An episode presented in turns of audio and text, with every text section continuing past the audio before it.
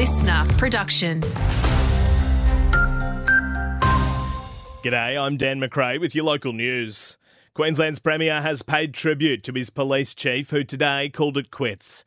In the midst of a youth crime crisis, Katarina Carroll has confirmed she won't seek a further three year contract. Stephen Miles praised the outgoing Commissioner for her leadership of both Queensland's fire and emergency services and the police service.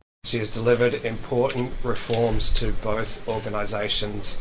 I've been proud to work alongside her and uh, seen her leadership of the service. David Littleproud has supported the idea of building a nuclear reactor in his electorate.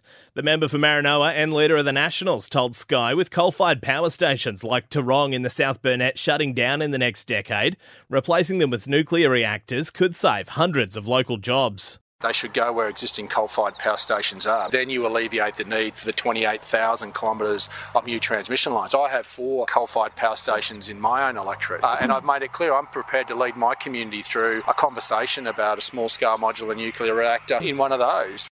A potential Olympic level upgrade to the Toowoomba Sports Ground and the Showgrounds is on the line today at a TRC ordinary meeting. Councillors will be voting on a submission to the 60 day Olympic infrastructure review being led by Graham Quirk. The submission from Council's Parks and Recreation Manager backs the upgrades. However, a lack of support from councillors could jeopardise plans. And truckies are calling for us to rethink our road funding, saying we need to prioritise productivity ahead of population. A number of major freight routes have been closed due to flooding recently, including the Moonie, Gore, and Warrego highways.